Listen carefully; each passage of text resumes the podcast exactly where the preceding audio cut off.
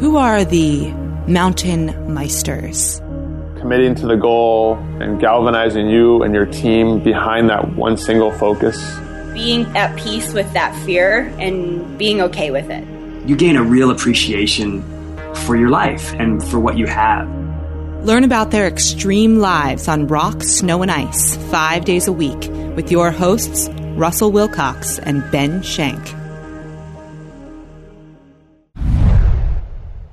Hello, everyone. Welcome to Mountain Meister. My name is Ben. Hey guys, it's Russell here too. Hailey Schiff's life circles around the latest and greatest in big mountain powder skiing. Attending the University of Utah, Hailey finds ways to juggle the pursuit of a college degree with keeping her sponsors happy. Hailey is proud to compete and ski on equipment manufactured in America by sponsors including Portland, Oregon's Deviation Skis and Park City, Utah's Pret Helmets. So, Hailey, tell us more. I grew up here. I was born at the base of Pikes Peak in Colorado. Lived in Colorado Springs, and then my dad's job moved us out to Salt Lake City a couple years later. And I pretty much learned how to ski um, here, and I grew up here, went to school here, and I just I love Utah. I haven't left yet. Nice. Do you think you'll ever leave? I don't know. Maybe there's just so much access here as far as skiing, climbing, biking. There's so much year-round activities that it's just it doesn't make sense to go elsewhere. I was actually seriously considering going to the University of Utah to study engineering there, but I ended up just staying in New Hampshire, going to the University of New Hampshire. Uh, so, what year are you in at the University of Utah? I am between a sophomore and a junior. I'm at my third year though. I'm definitely doing like the six, seven year program right now. So I do school during the winters part time, full time during the fall, and then I'm going to start taking summer classes now. So I can hopefully be done with that and focus on my skiing career. Yeah, tell us more about your skiing career. When did this all get started, and when did you realize that this is going to turn into a career rather than a passion? I guess just kind of growing up, it's what I did. I was always one of the only girls in my grade or among my peers that actually skied. I always skied with guys. I never really had any girlfriends to go with. The boys were challenging for me and it was fun to challenge myself. I did ski teams for a couple of years and and then I taught skiing at Snowbird for a couple of years and I actually really credit that a lot to honing in some of my skills. We did trainings, it was constantly being slowed down, the movements were slowed down and it was just like really fine tuning some of those movements. And it was just a couple years ago, someone had mentioned to me, they're like, hey, you should check out the free ride qualifiers. You should, you know, check out this mountaineering touring thing. And I was like, ah, that's okay. Like, that'd be cool. And, and then I started doing it. I kind of love it. And the novelty of maybe having someone else pay for the adventure, not me, is kind of cool. Where has that taken you, the competitions that you've been in? So I was on the wait list this year for some of the competitions and I didn't actually get into any. So I'll probably be a little more proactive about that. But it has taken me, I've got to go to Jackson Hole this year. I've gotten to go to Telluride. And it's cool to just go other places and ski other terrain, other snow types, meet different communities. And it's been really cool. What does it take to get into these types of competitions? I have no idea. Um, guts. But is there some sort of qualifying round? Do you have to have some sort of resume going in, or how does that work? Well, there's something called the Freeride World Tour, and it's basically the world's best extreme skiers getting together, skiing some of the gnarliest faces. And it's how exciting and creatively you can ski a line that has cliffs, trees, gullies. It's there, you name it, kind of thing. What do you mean by creatively skiing down these lines? You want to ski a movie line. So you want to ski it something that someone could film and it would be something that you would watch on the TV and you'd be like, wow, that's really cool. That person knows how to ski. That person is talented. You get excited watching them ski that line. Now, is this something that you're filming, or are there people watching you there? It's filmed, but also people are down at the base, you know, watching you ski this. Oh, wow. So this is a competition within itself. Yeah, it's kind of like the crazy stepchild to regular racing, if you will. Mm-hmm. How many of these competitions are there yearly? Is it something that you can really sustain a, a career off of if you have the guts? If you have the sponsors to pay for it, yes. It seems like the landscape for sponsorship has changed where before it was only focused on let's find the best athletes within the industry and put our product on them so that way people see who is the best and think, oh, I need that product. And then the sponsors would take care of the rest of it, whether it's advertising or pumping that out. Whereas it seems like nowadays there are so many outlets of exposing your talents through social media, pictures, uh, videos. And it's almost a competition of who can do that better rather than the actual sport how much of your focus has been put on okay i need to make sure that i'm in touch with my fans and the people who are watching me versus i just need to focus on getting better at my sport um, I do put a lot of time into social media, especially being a female skier. A lot of people don't give you the time of day to see your actual talents on the hill, but I feel like in social media, you're given that time of day more. So if I can take a really cool powder shot or a fun video or, you know, a really cool picture on top of a peak, that's going to speak louder sometimes than if someone just saw me ripping around. Hmm. So would you say that's working to the advantage of you or It's what's gotten me a helmet sponsorship. It's what's gotten me notice from different companies or social media outlets or places like the Outdoor Women's Association would have never noticed me if I hadn't had an Instagram. So, So, which platform are you most active on? definitely Instagram. I'm really visual and I love the pictures. I love, you know, posting my adventures, what I'm up to, and I also love seeing what other people are up to. It's really inspiring to see someone out crushing a line or they're up on Mount Superior here at Utah. It's like, that's really cool. Like, I want to do that. Or that inspires you to be creative with your next activity that you do outside. now when you say crushing a line, are these are these backcountry lines? Um, generally backcountry lines. Okay. I mean, as much as you can crush the corduroy, it's I crush corduroy. it's a little more fun to crush the powder line in a chute or you know something in the backcountry. I crush mogul lines. You do moguls? Oh, oh, that that's tough. No. Yeah, I try to keep up with Ben though in the moguls. I'm on tele skis, and that's just absolutely the worst. So, Oh, yeah, you should fix the heel, fix the problem. No, I'm just kidding. Yes. Great. I ooh, like that that. one, that one hurt. I don't know. You've probably heard that one before. Actually, I haven't. Fortunately, I don't know. so these brands that you're representing, you said you have the ski company Deviation, and then also your helmet company. What do they expect of you as an ambassador to do for them?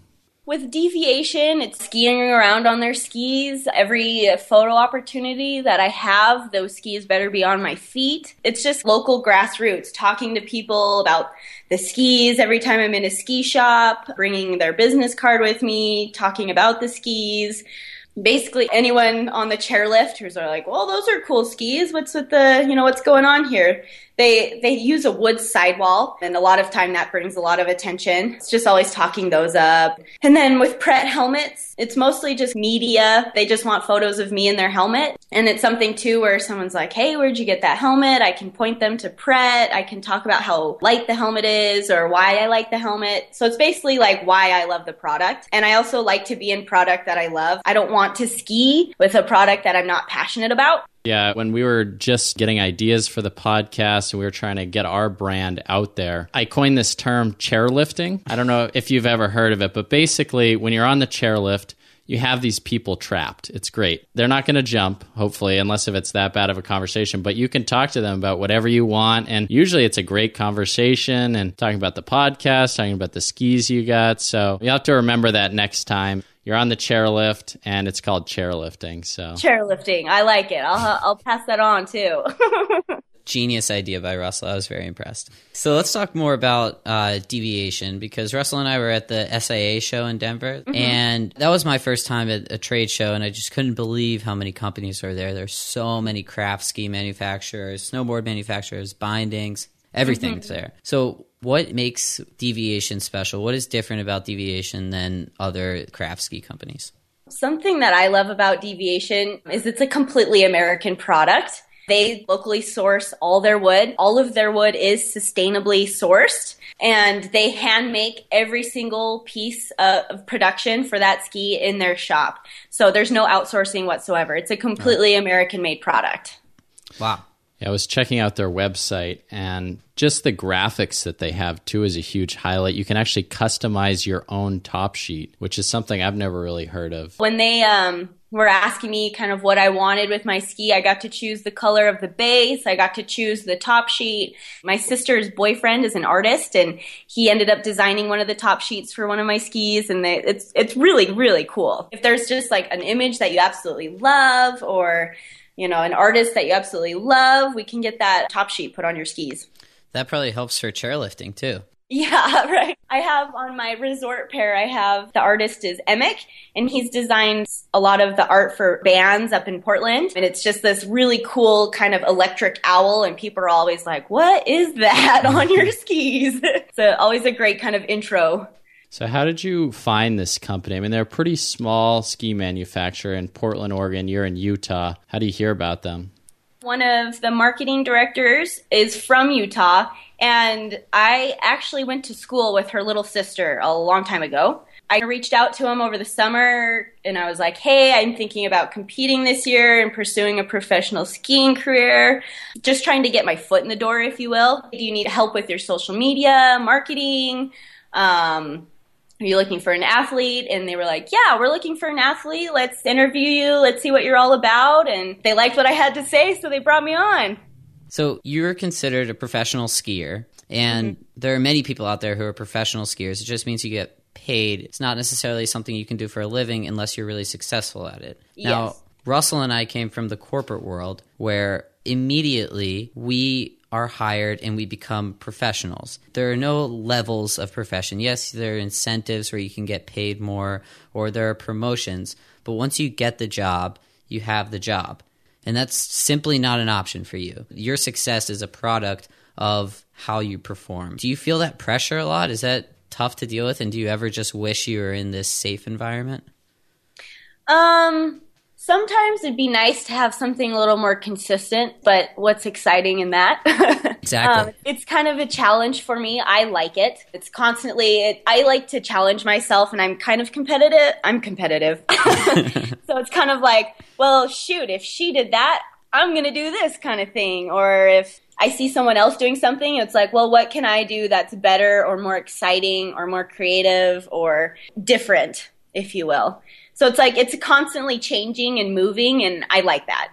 I guess that leads to something that bugs me a lot, and you hear a lot of people say go go outside your comfort zone you learn from adversity like push yourself and that's obviously extraordinarily important for you because you need to advance your career but then there's this other side where you're doing stuff that's so extreme that you start to risk injury or you risk oh, getting yeah. hurt so how do you uh-huh. balance those two ideas it's being sometimes it's being smart about your choices. So for backcountry, it's you know getting educated about snowpack, snow quality, um, you know different terrains, terrain traps. It's like mitigating the potential for you know injuries or risk or death or whatever. Ultimately, it's just kind of like being at peace with that fear and being okay with it. On another level, too, consistently going out and skiing and, and finding these new areas. How do you stay motivated on a daily basis to, to really live that professional skier's lifestyle? Uh, it's that feeling you get when you get to the top of the peak. You've been up since, you know, three in the morning and you're up there, you're watching the sunrise, and it's just like the ultimate, most profound peace it's just where I find my happiness and that's what keeps driving me. It's or skiing down and skiing the best line you've ever had and it's perfect conditions and it's beautiful out and it's just like striving for those small little moments of this is exactly where I should be and should be doing right now. Yeah, we must be two different animals, Hailey, because when I get to the top of the mountain at three in the morning, I say, I want to go home. I'm so cold. Well, if you've been hiking for like six hours, usually it's like this is okay. you wake up at three in the morning. That that I have to be honest, a little hard, but it's one of those. Especially if you're with friends, it's like, all right, if they're doing it, we're doing it. It's going to be worth it. Once you get out on the trail, it's like you get stoked, or I get really excited. Anyways, some people are like, "What the hell are you doing?" but I get excited about it. So, and then you hike for six hours and you catch the sunrise and you're up there with your friends and, and then you just ski and you have a great time together. So you've been experiencing this lifestyle, but you're also still in college. Uh, Yes. What do you What are you majoring in in college? I am a double major in environmental studies and sociology. So what do you see yourself doing with that after you graduate in eight years? I mean, like six years. Well, in in the near future, hopefully. Um, my kind of goals are I want to work with sustainability um, in the ski industry. Something that I've come to learn is that the manufacturing of skis is very toxic for the environment, and I don't know what can be done, but there I think there are ways to change that and just changing different manufacturing processes. Um, as far as like climate change goes, um, as a skier, climate change is a big deal. So something with probably like research with snow or ice. It would be cool if I do pursue a master's doing something research as far as like, you know, touring to some of the peaks here in the Wasatch and, you know, learning uh, documenting the different snowpack levels or what the snow quality is like at different times of the year and coming back and comparing. So something along those lines. I have a lot, so I don't know. Yeah, you're you're still early in your journey. I never thought that I would go to engineering school for four years, come out of it and get an aerospace job, which kind of what I was expecting. Okay, and then two years later, quit and then start this podcast. So you know, you never know what's going to happen. You never And, know. Uh, so if you had to choose this lifestyle of changing the world or being your professional skier, where you just every day you hit these really amazing lines and you have all these sponsors, which direction would you like your life to go? To be real, the the way that climate change is going, there won't be skiing. Skiing might be done in my lifetime, and I would almost rather pursue changing that and being able to, you know, have snow, if you will, so that we can continue to ski. I think it's kind of a cool platform to be a professional skier and also have this schooling um, behind me. I would like to think that I could make some change with that. So I don't know. While it's great to be skiing all the time, um, it's great to be skiing on snow. and if there's not snow, that's a problem. That was a really tough question. yeah, that's kind of like, I really love both. And so I'm going to do both. I couldn't handle being a professional anything. You're a professional podcaster. It's true. that's a professional podcaster. Hailey, I- I saw this picture of a cracked helmet on your Instagram. How did that happen? I was working on spinning. I'm still uncomfortable with it. It's not something I'm really great at. And I decided to go off of kind of a little windlip thing. It was something that if you were good at spinning, it would probably be it would be no brainer. But for kind of a beginner, if you will, um, it was definitely a little bit big. And I just came around, um, didn't finish the spin, and um, came down on the hard pack and pretty much just smacked my head on the ground. Um, and I got a concussion and everything, and it was a little bit scary. Good thing you were wearing your helmet for sure. Yeah, helmets are. I. I. this is probably a little bit controversial statement, but I think it's just kind of really irresponsible to not have your helmet on. While it's like maybe you're a great skier, you think about the other people that are on the hill, and the fact of the matter is, you're going, you know, 60 mile. Well, maybe not everyone goes 60 miles per hour down the hill, but like anything could happen. And it's just, it's so smart to have that helmet on. Wear your helmet. It's important and you get to have it on. There's no reason not to have it on. Well, you got to weigh the risk versus the reward, right? Mm-hmm. So mm-hmm. the the risk of not wearing a helmet is well, you increase your chances of dying, and maybe the reward is you feel a little bit more free. So, I mean, which one do you want? The technology these i mean they're helmets that are so light like the pret helmet i have is so light. I mean it's like i'm not really wearing anything on my head. It's just kind of ridiculous to say. It doesn't feel like i'm not wearing anything kind of thing or put your helmet on. They're warmer, in my opinion, Oh, as well. Yeah. oh yeah definitely. Protect from the sun too if it's sunny out. So i don't know wear your helmet it's important so after you cracked that one, you definitely replaced it right after that, right? Because I think you're Oh, only yeah. supposed to have one really hard fall, and then once it gets Yeah, cracked or damaged, yeah, definitely. yeah, so I didn't get to ski for a week because I had the concussion, and um, Pret helped me out with another helmet. So I just wanted to return back to the barriers for women within the sport. The men get a lot more exposure, and that's for one reason or another. And I've heard from other women things like slope style courses should be set up differently. Do you agree with that philosophy? Should there be different tracks or different equipment for women? Equipment, yes. That's something that I struggle with a lot. I have specifically boots. I have really small feet, and they, for the longest time, up until this year actually, there was no boot manufacturer that actually made an adult boot in my size. Wow. Um, so a lot of my career has been having ski boots that don't fit, that, um, you know, I'm stuffing, I'm doubling up my socks. I have custom liners and it's just like a big mess that the boots don't fit. I'm uncomfortable. It's, it's kind of ridiculous and to the way that the boot's constructed, uh, a lot of women are knock kneed, and a lot of boot manufacturers make the ski or make boots bow legged. So it's putting stress on your feet and um, your calf muscles, and it's just kind of a mess. That's actually an injury I've really dealt with this year is a strained peroneal tendon in my calf, and it's from boots that are putting me out bow legged, and I'm knock kneed, and it's putting so much stress on my um, tendons that it's caused them to strain. And I mean, I could potentially tear them this season if I don't take care of them correctly. Um, wow. So then dealing with that, and then being in regular ski boots, it's it's uncomfortable. I'm not skiing as hard as I can. It like, I mean, there are days where I get to my car and I bawl because it hurts so much. So that's a little ridiculous that a professional skier that is not the proper equipment. I mean, that's a big hole in the industry that probably needs mm-hmm. to be filled. Mm-hmm. It's like Shaq's problem where he's got these huge feet, and so he's got to yeah, get his own Shaq shoes made. Yeah, he gets custom shoes made for him. Whatever. yeah, yeah. All right. Yeah, and I, there's I think a couple of ski brands like Lange has come out with a boot now that has a shell size that fits, but it's still like that's one brand out of you know X number of brands that they're out there. There needs to be one ski boot company devoted to making boots for women with small feet. yeah, and little people, people. and people would pay seven hundred dollars for the boots, eight hundred dollars. I think. Well, you should mm-hmm. ask the person right here. How much would you pay for boots that fit?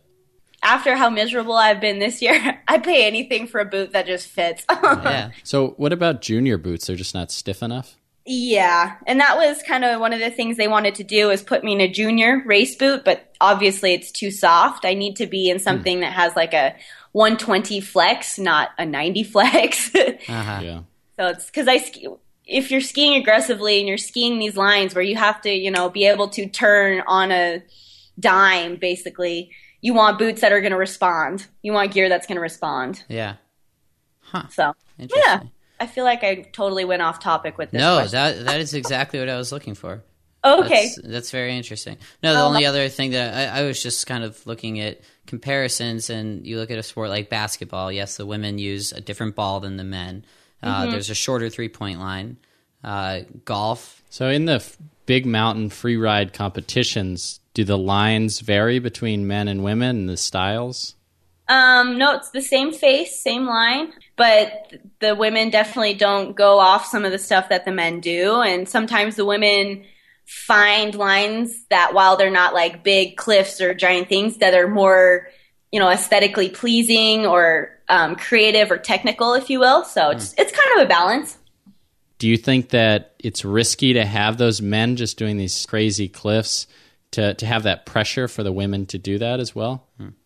Um i don't think no you do what you got to do. It's kind of just like what what excites you what makes you tick. And for some men that's putting their lives on the line and for some women it's putting their lives on the line or it's just it's kind of depends. It's it's kind of just where the industry's going though. So i don't know. Hailey thank you so much for joining us today. Russell and i really enjoyed talking to you.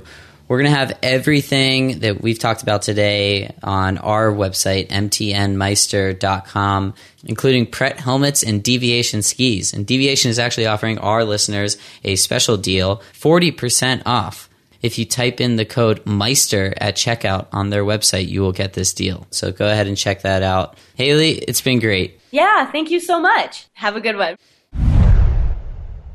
Hey, listeners, if you're still on, probably enjoyed another one of our Mountain Meister podcasts, and uh, we still need some help. There's a very easy and specific way that you can help us. Yes, there is, Russell. Good point.